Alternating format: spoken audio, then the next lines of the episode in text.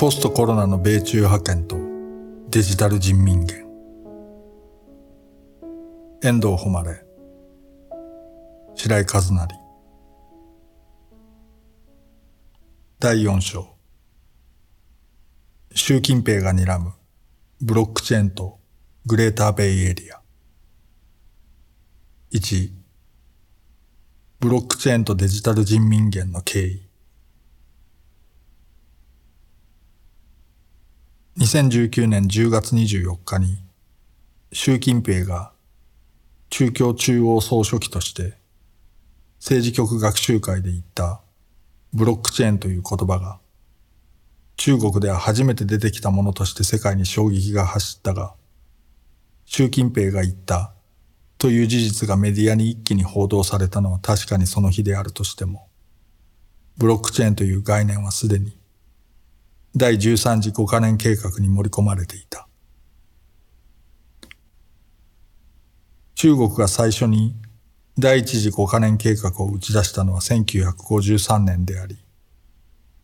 おまけに文化大革命など紆余曲折があったので、ややキリが悪いが、5カ年計画は1と6がつく年に5年ごとに更新されている。2016年3月16日、全人代の最終日に、第13次5カ年計画、2016年から2020年が決議された。中国語で第13次5カ年計画は、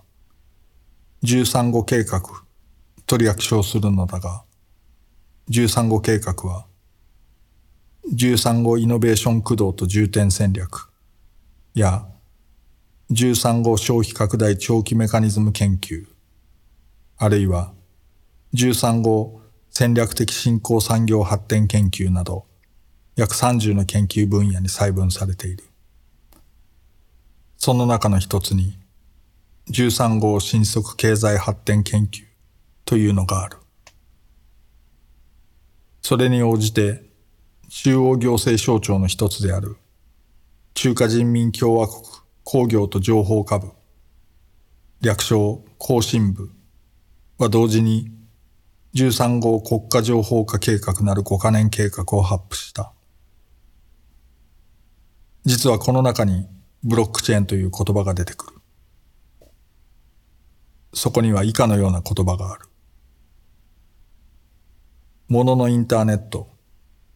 クラウドコンピューティング、ビッグデータ、人工知能、ディープラーニング、ブロックチェーン、遺伝子工学などの新技術は、ネット空間を人と人から万物のインターネットパフォーマンス、デジタル化、スマート化へと駆動し、今やそれらが存在しない空間はないというところにまで至っている。この13号国家情報化計画は2016年12月15日に国務院が公表しているので、李克強国務院総理のサインがある。それもあってか、2017年5月26日、雲南省貴陽市で開催された中国国際ビッグデータ産業博覧会に李克強は祝辞を送り、そこでもやはりブロックチェーンという言葉を以下の文脈の中で使っている。目下、新しい段階の科学技術革命と産業変革が全世界を席巻している。例えばビッグデータ、クラウド計算、物のインターネット、AI、ブロックチェーンなどが絶え間なく湧き出てきて、デジタル経済はまさに人類の生産と生活方式を根本から変革させようとしているのである。これは経済成長の新たな駆動力となり、目も離せない状況に至っていることに注目しなければならない。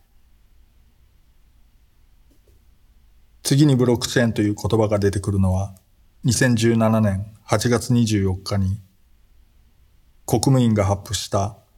さらなる情報消費を拡大レベルアップさせ、国内需要の潜在力を解放させる指導的意見においてだ。そこでは、2、情報消費供給レベルを高めるの項目の中で、オープンソースコードを利用してカスタマイズされたソフトを開発することや、ブロックチェーン、AI などの新技術の試験的応用を進めることを奨励するという形で言及している。続いて、2017年10月13日になると、国務院弁公庁がサプライチェーンのイノベーションと応用を積極的に推進することに関する国務院弁公庁の指導的意見で、サプライチェーンの信用評価体系を作るために、ブロックチェーン、AI などの新興技術を研究し、利用することという意見を、国家発展改革委員会、交通運輸部、商務部、中国人民銀行、税関総署、税務総局、交渉総局、質検総局、食品薬品監督総局などに対して発布している。各項目によって対象とする行政省庁や部局が異なるのだが、この発布先を見ることによって、ブロックチェーンを何の目的に使おうとしているかが推測できるのが興味深い。2018年5月20日、更新部は2018年中国ブロックチェーン産業白書を発表した。実は同日、北京でチェーンは無限にというタイトルで2018年中国ブロックチェーン産業サミットフォーラムを開催している。主催した更新部関係者は、そのフォーラムで同白書を発表したのだ。白書は、中国のブロックチェーン産業の発展には、以下の六大数勢があるとしている。1、ブロックチェーンは全世界の技術発展の最前線のフロンティア領域となっており、国際競争の新たなレースコースを切り開いてしまった。2、ブロックチェーン領域はイノベーションの新しいホットスポットだ。技術を融合させることにより、新しい応用空間を切り開くことができる。3、ブロックチェーンはこれからの3年間、実体経済の中で広範な着地点を見出し、デジタル中国を建設するための重要な柱になっていくだろう。4. ブロックチェーンは新型経済プラットフォームを打ち出し、経済新時代を切り開く。5. ブロックチェーンは信頼性のあるデジタル化を加速させ、金融、脱居口実をもたらし、実体経済に貢献する。6. ブロックチェーンは監督管理と標準化システムをさらに完備させていき、産業発展の基礎を引き続き地固めしていく。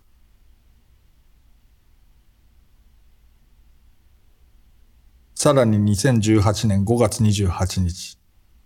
習近平は中国科学院第19回飲酒大会と中国皇帝院第14回飲酒大会で非常に長い開会のスピーチをした。飲酒とは中国科学院や中国皇帝院など理系の国家アカデミーの最高ランクを示す故障である。大学で言うならば、学士、修士、博士とあるが、アカデミーには別途その上のランクの位として因子がある。学問的には、これ以上の権威ある位はない。小南山は、中国皇帝院因子だ。習近平が中共中央総書記に就任することになっていた第18回党大会が開催される直前の2012年9月、尖閣諸島国有化をめぐって激しい反日暴動が全中国を覆っていた。日本製品不買運動が燃え盛る中、それを呼びかける手段であるスマホやパソコンの中をばらしてみれば、なんと日本製の半導体ばかりではないか。そのことに気がついたデモ参加者たちの怒りは、突如、中国政府に向かい始めた。では、呼びかける手段であるこのスマホを捨てるのか、パソコンを使わないのか。ならば、どのような手段で日本製品ボイコットを呼びかければいいのか。我々中華民族をこのような屈辱的なところに追い込んだ中国政府は何をやっているのかと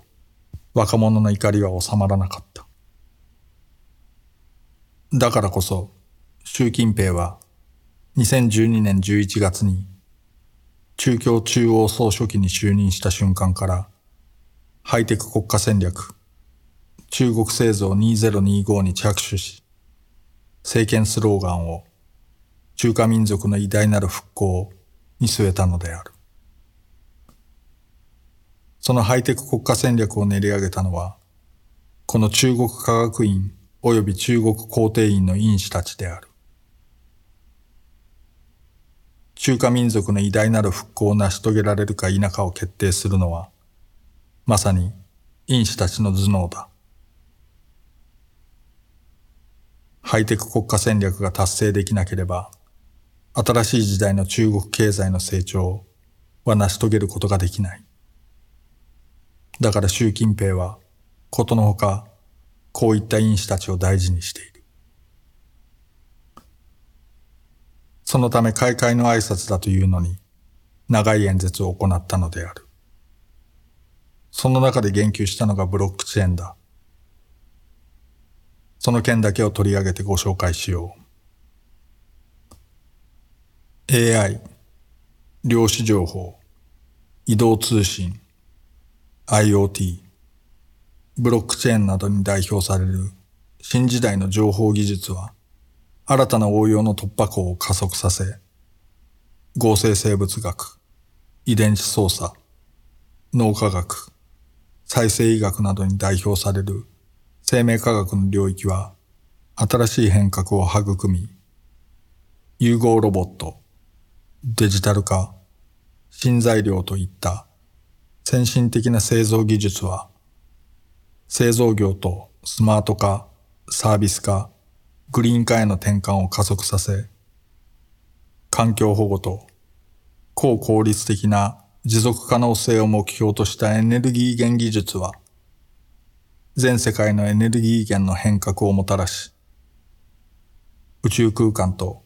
海洋技術は、陸以外の人類の新たな生存と発展のための新たな領域を生み出している。以上により、2019年10月24日の習近平発言は、決して中国における初めてのブロックチェーンに関する言及ではなく、2016年以来、かなり周到に積み重ねられてきた概念と技術であることが読み取れる。見落としてならないのは、これらが2015年5月に発布された中国のハイテク国家戦略中国製造2025の流れの中で位置づけられていることである。説長、中国製造2025の衝撃で小述したように、習近平は2012年11月15日に中共中央総書記に選ばれた瞬間、すぐさまハイテク国家戦略に着手している。国家主席に就任するのは2013年3月の全人代においてだが、その前の2012年末からハイテク国家戦略の諮問委員会結成に向けて動いている。2013年が明けるとすぐに諮問委員会結成を発表し、中国が組み立て工場プラットフォーム国家から抜け出すためのハイテク化とイノベーションに向けて国家戦略の枠組みを検討させ始めた。ブロックチェーン戦略がその戦場にあったことが、前述の13号国家情報化計画で明らかにされている。同計画の主力攻撃の方向性には以下のような記述がある。インターネット強国戦略、ビッグデータ戦略及びインターネットプラスコードを統帥し、資源の力を統合させ、民衆のイノベーション力と中国製造2025を緊密に結合させて、国家の統治システム現代化のためにデジタル駆動力を提供しなければならない。また、同計画のイノベーション融合の情報経済システムを構築するの項目では、以下のような記述がある。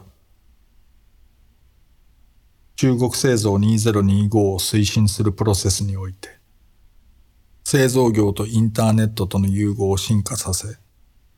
自動制御リモートセンサー技術や工業クラウド及びスマートサービスプラットフォームなどの構築を加速させ、デジタル化、スマート化の産業能力を強化していかなければならない。こうしたイノベーションに国家の力を注ぐために、GDP の成長に関しては、量から質への転換が打ち出されて、いわゆる新状態、ニューノーマルという概念を2014年5月に発表した。これは研究開発に国家予算の多くを使えば、当然のことながら GDP 規模の量的成長は停滞するが、しかし研究開発が進む分だけ経済成長は良質なポテンシャルを有することになり、将来的に凄まじいジャンプ力を持つことになるという国家戦略である。デジタル人民元ももちろんこうしたハイテク戦略の流れの中の一環であり、インターネットプラスや e コマースなど、すでに仮想通貨環境は整っていたが、しかしこれに関しては少しだけ違う要素も入ってくる。周知のごとく、2009年にビットコインが運用されると、中国ではたちまち利用者が増えて、2013年10月には、バイドゥが自社のウェブサイト、セキュリティサービスの利用者にビットコインによる決済ができるようにした。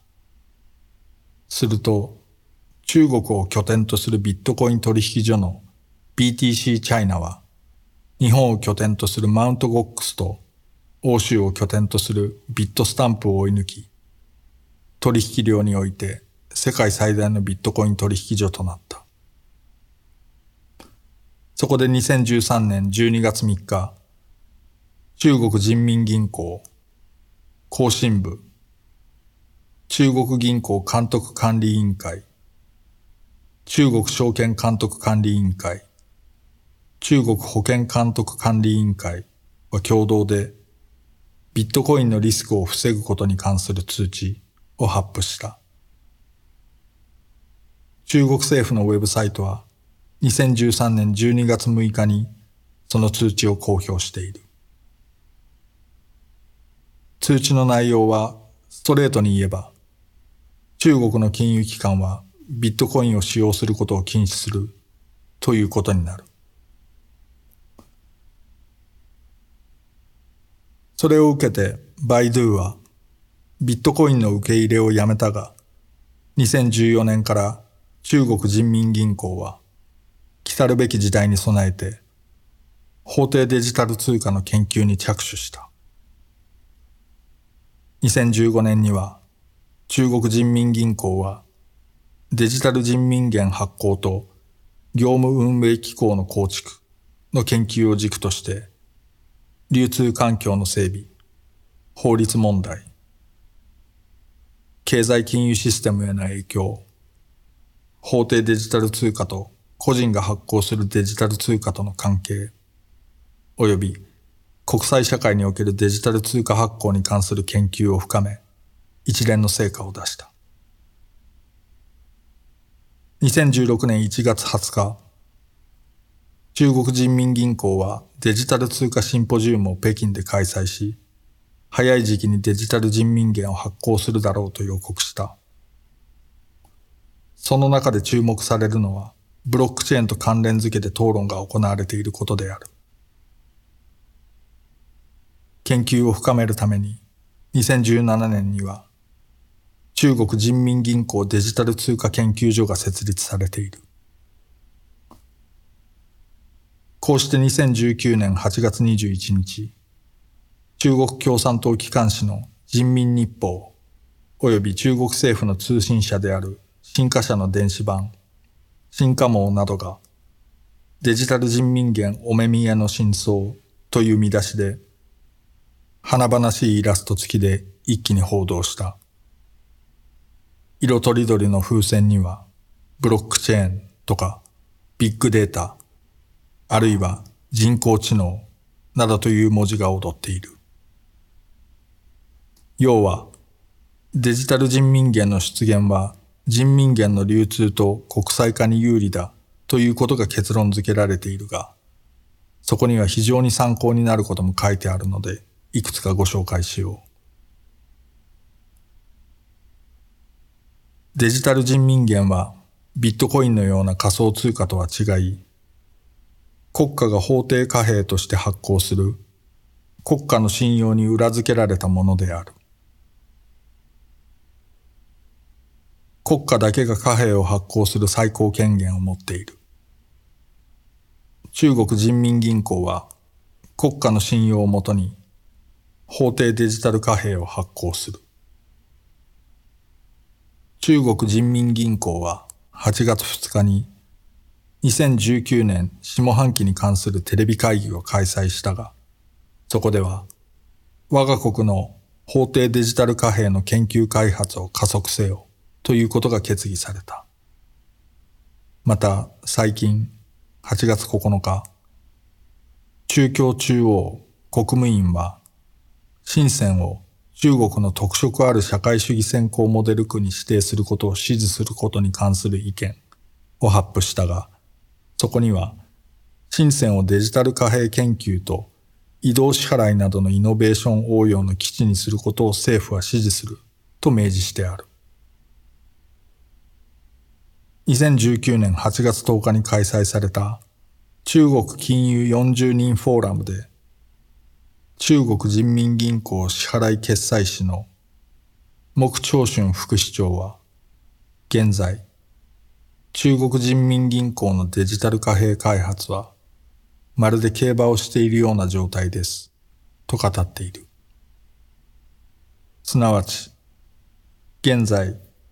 複数の指定運営機構がそれぞれ違う技術を研究開発しています。デジタル貨幣は必ずしもブロックチェーン技術を利用するとは限らないので、中央集権的な口座システムによる決済でもいいし、モバイル通貨でも構わないのです。どのような技術に対しても、中国人民銀行は対応できます。と説明したという。この最後の言葉は非常に示唆的だ。確かに現在、中央はブロックチェーンを推進する政策を進めてはいるが、しかし、デジタル人民元は非常に重要な戦略価値を持っているので、比較もせずに、特定の技術を先見的に選択して、その技術に対してのみ依存してしまうのには、国家のリスクがあると言えなくもない。デジタル人民元を国家が発行するからには、最も優れた技術を採用するのは当然のことだろう。このような状況の中、習近平が生の声でブロックチェーンに関して発言したのはとてつもなく大きな意味を持っている。中国はデジタル人民元発行に際してブロックチェーン技術を利用することに挑戦する道を選ぶ可能性が高いという国家戦略が見えてくる。